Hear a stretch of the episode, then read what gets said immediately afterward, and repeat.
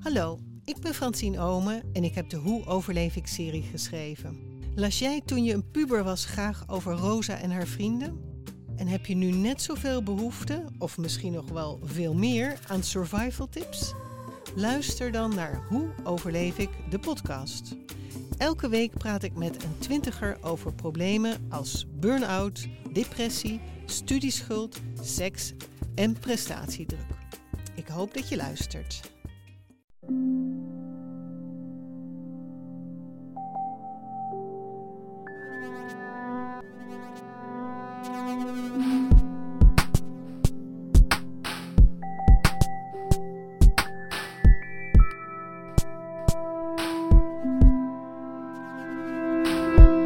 Welkom bij Relaas. We zijn een podcast met een echt gebeurd verhaal, verteld door iemand die het zelf heeft meegemaakt.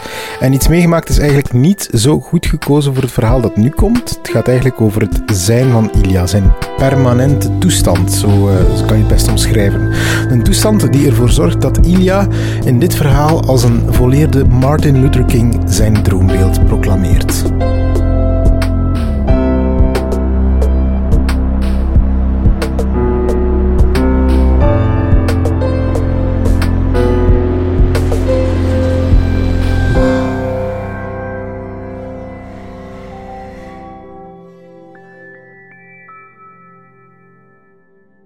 Het manifest van de roodharigen aan de wereld. Artikel 1. Onze status en vrijheden zijn groot en weelderig. Wij streven naar een roodharig utopia. Een wereld waar roodharigen niet worden geridiculiseerd en uitgesloten, maar waar onze uniciteit wordt benijd en gevierd. Um, ik heb geen, nou, toch niet per se een slechte kindertijd gehad. Um, mijn ouders zijn wel gescheiden toen ik vrij jong was, maar op zich, ik heb daar tot nu toe toch niet de gevolgen van gevoeld. Um, maar ik had wel al redelijk snel door dat ik anders was. Ik denk dat ik um, rond zo uw vijf of zes jaar zijde redelijk bewust dat je een eigen persoonlijkheid hebt, hè, dat je anders bent dan iemand anders. Maar ik heb dat extra hard gevoeld. En uh, ik werd ook wel vrij veel gepest. En ik had ook snel door dat dat, de, dat, dat was omdat ik, omdat ik er anders uitzag dan anderen. En er waren een paar momenten waar, me, waar ik mij daar heel, heel bewust van was. Het is zo'n moment, uh, dat was in het eerste leerjaar, ik denk dat ik zes jaar was. Um, en daar was een, een man, een gast, een man, een gast. Die, dat was, toen leek dat, als je klein bent, dan lijkt dat echt een man. Maar dat, uh, dat was een oudere gast. En die had zo de gewoonte om, um, om voor alle kleinere kinderen, alle jongere kinderen, altijd uh, opdrachtjes te laten uitvoeren. In ruil voor zijn vier uurtje, voor een stuk van zijn koek of, uh, of zo. Um, dus die smeet zijn schoen weg en dan moest een andere kinderen dat gaan halen. Uh, wij stonden, uh, zaten op de schommel en dan uh, een stukje koek en dan mocht hij op de schommel gaan zitten. Of bijvoorbeeld moesten we vechten tegen elkaar. Um, en de winnaar kreeg dan een stukje koek. ja, dat was wel een beetje een pestkop, eerlijk gezegd. Maar um, in mijn geval, ik deed dat ook, maar ik kreeg dat stukje koek niet. En omdat, ik, had zoiets, maar waarom? Allee, uh, ik, ik, vroeg me dat wel af. Ja, ik vroeg me dat echt wel af, maar ik durfde dat niet, totdat ik op een gegeven moment, na een half jaar, um, al mijn moed bijeen heb geschraapt en gevraagd van, waarom krijg ik geen koek, een stukje koek? Um, en zijn antwoord was, ja, dat is omdat je rost zijt. En toen ik wel besefte dat ik een beetje anders was dan de rest. Um, dat was, dat was een hele heldere herinnering tot nu toe nog, omdat ik toen het besef van tja. En dat beperkte zich wel tot mijn leeftijdsgenoten. Zo iets later, als ik iets ouder werd, was ook al redelijk vroeg rijp. Um, ik was vrij groot, ik had ook al redelijk snel een baard in de keel. Um, maar zo nog in het lager uh, waren ook ja, de meeste gevechten dan tussen, tussen, tussen mijn vrienden of mijn vijanden. Ik won die wel, uh, omdat ik redelijk struis was. Maar het laatste argument dat ze gaven was: Mocht jij stom rostig En dat was zeer frustrerend. Dus um, ik sleurde dat wel mee met mijzelf, maar va. Tot in het middelbaar, ja, je zit dan zo wat de twijfelende puber, je zit dan zo toch wel, je zit niet goed in je lijf. Elke dag of elke week verandert je lijf wel een beetje. En toen was dat ook wel nog een beetje van, hey, rosten, eh, vooral zo, uh, uh, hey, heb jij al? Ja, baard in de keel, heb jij al schaamhaar? Is dat dan rost? Is dat even rost als uw kop? Um, maar dat beperkte zich plots niet meer tot mijn leeftijdsgenoten. Dat waren de, de leerkrachten. Ik had een dragende stem. Ik was um, ja, een van de oudste. Ik, ik, zag, ik was een van de jongste van de klas, maar ik zag er altijd ouder uit, omdat ik groot was en een baard in de keel had. Dus die vooroordelen nog een keer meesleurend, werd het op een gegeven moment zo, ah, het koperen keelgat doet weer zijn mond open. Dat is hier weer de luidruchtige vuurtoren. En, en ja, mijn, mijn klasgenoten, mijn leeftijdsgenoten, die namen dat over, maar dat, dat kwam dus van oudere mensen, van, van de leerkrachten. Het goede voorbeeld was even zoek, maar goed. Um, ik absorbeerde dat wel. Ik was daar wel mee bezig. Uh, ook heel veel uh, de meisjes waar ik toen, toen achterliep of verliefd op was, of dacht te zijn, hè, als puber denkt dat wel snel, ja, die moesten mij ook niet zien staan, die liepen mij gewoon voorbij, omdat ik die een roste naap was. Um, zelfs iets later, um, ook een heel heldere herinnering, een voetbalmatchje tussen de verschillende klassen.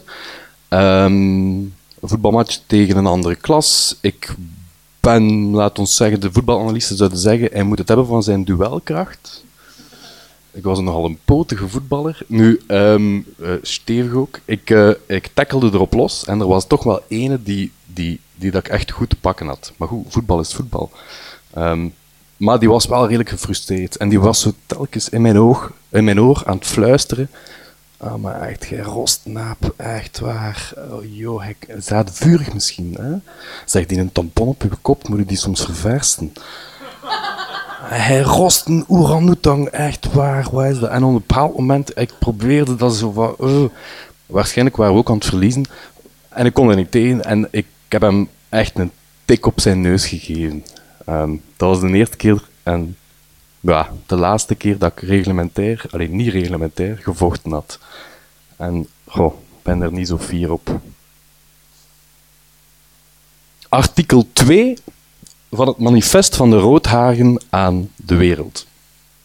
Eens een roodharige, altijd een roodharige. Natuurlijke externe factoren die onze haarkleur doen muteren in de meer alledaagse tonen van het blond of het bruin of grijs of zilverkleurig door ouderdom beïnvloeden de puurheid van de rostheid niet.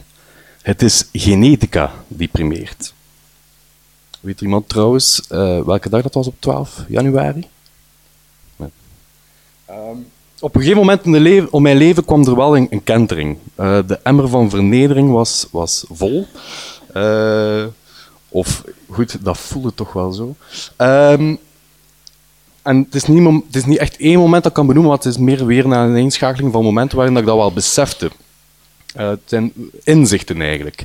En het eerste kwam toen dat ik uh, 16, 17 was. Hè. Je zit uw, eerste jonge puberteit al een beetje uh, voorbij.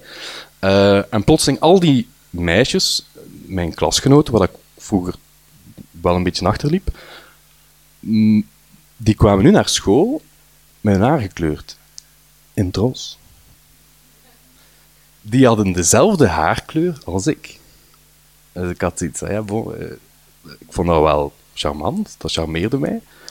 Zo het idee dat zij stiekem de foto van mij namen, naar de kapper gingen en zeiden: Ik wil dat kleur. Zo wijs.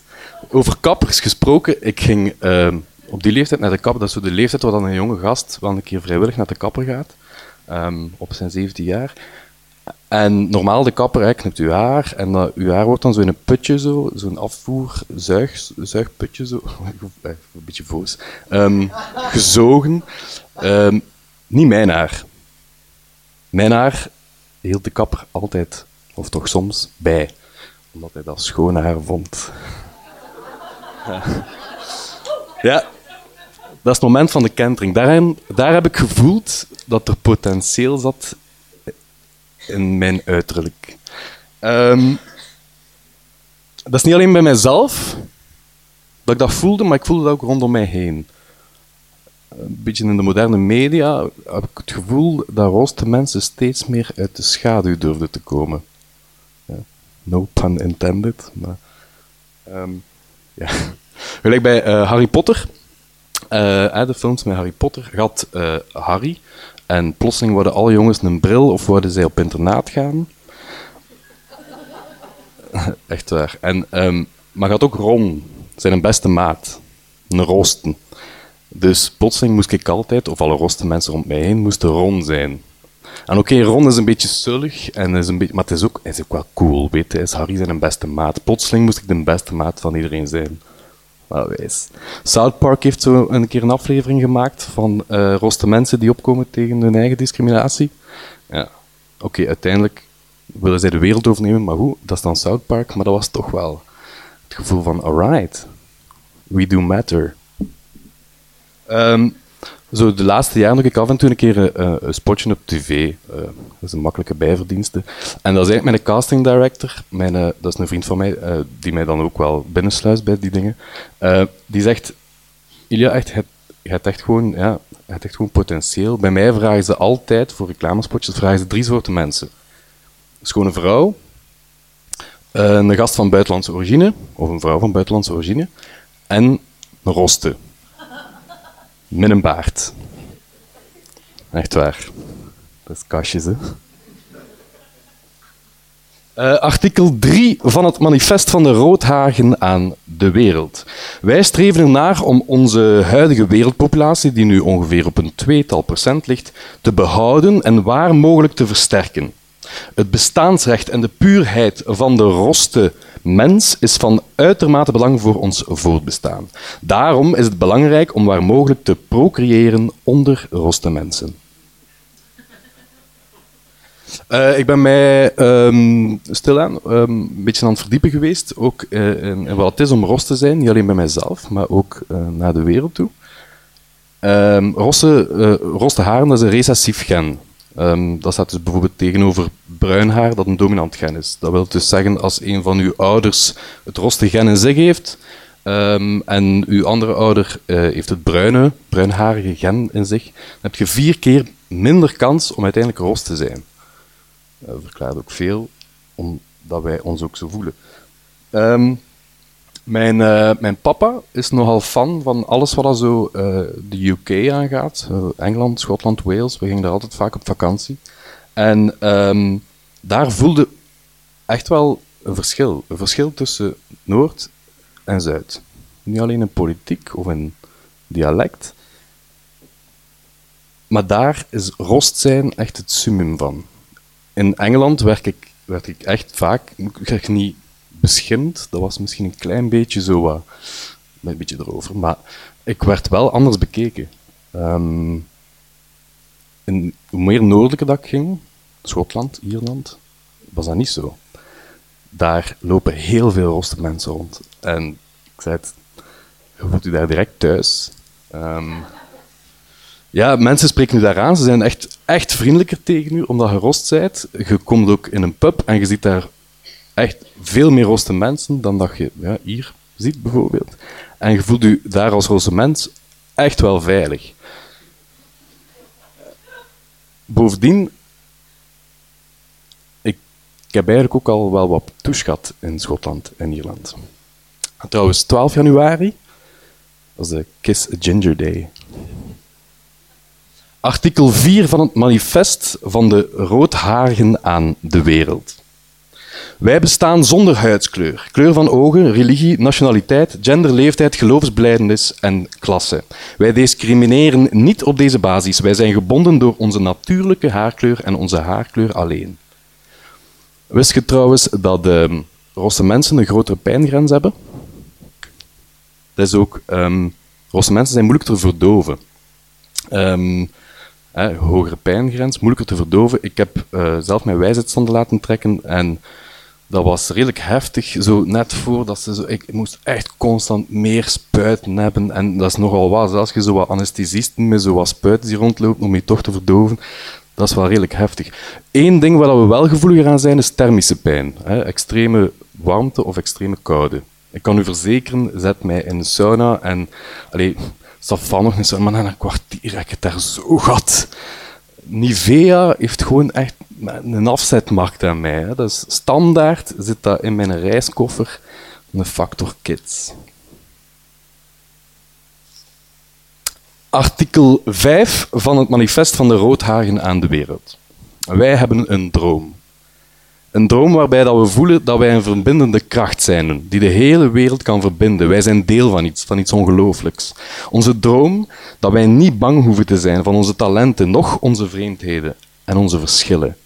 Wij moeten niet bang zijn om onrecht uit te roepen, om onrecht te benoemen. Wij roepen daarom roste mannen en vrouwen over de hele wereld op om zich naar deze idealen te schikken, deze principes te verkondigen met als doel de revolutie te ontketenen. Sinds 2012 wordt er elk jaar in Breda in Nederland um, de Red Hat Days georganiseerd. Er zijn zo exposities, concerten, fototentoonstellingen. Je kunt daar uh, shoots doen als model. Uh, allemaal voor roodharige mensen. En het manifest van de roodharigen uh, is, aan de wereld is dan opgesteld in 2012. En dat is een soort van verzameling van, van boodschappen van roste mensen over de hele wereld onder het mom van zoek het niet te ver om je af en toe een keer een beetje speciaal te voelen. Want je af en toe speciaal voelen, dat is wel wijs. Merci.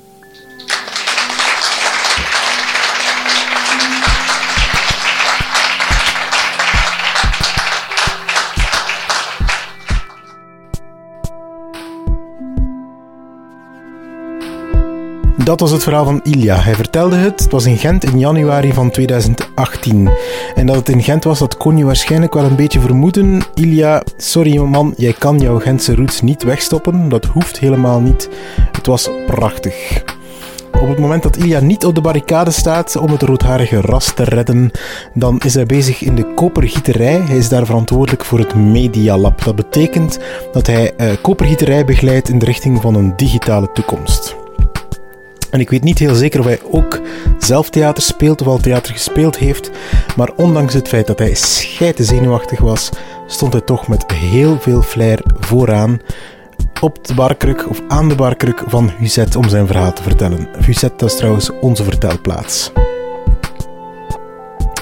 Relaas is een productie van Na ons de Zondvloed. Wij denken dat je mensen pas echt kunt leren kennen als je hun verhaal hebt gehoord. En Relaas is daar ons mooiste voorbeeld van. Uh, mocht je binnen jouw bedrijf of jouw organisatie uh, aan de slag willen met waar gebeurde verhalen die live verteld moeten worden, wel dan kan je ons altijd een mailtje sturen om samen te werken. Dat doen we heel graag. Um, dit is trouwens het einde van onze podcast, maar we hebben ondertussen meer dan 100 afleveringen die je kan herbeluisteren. En elke maand, soms zelfs twee keer per maand, kan je in Gent of in Antwerpen live zo'n vertelavond meemaken. Wij organiseren dat, zo'n avond waarbij je, waarbij je vier verhalen kan horen in intieme kring. Een man of 40, 50, niet meer dan dat. Zeer gezellig, ik kan het alleen maar aanraden. Uh, probeer het eens.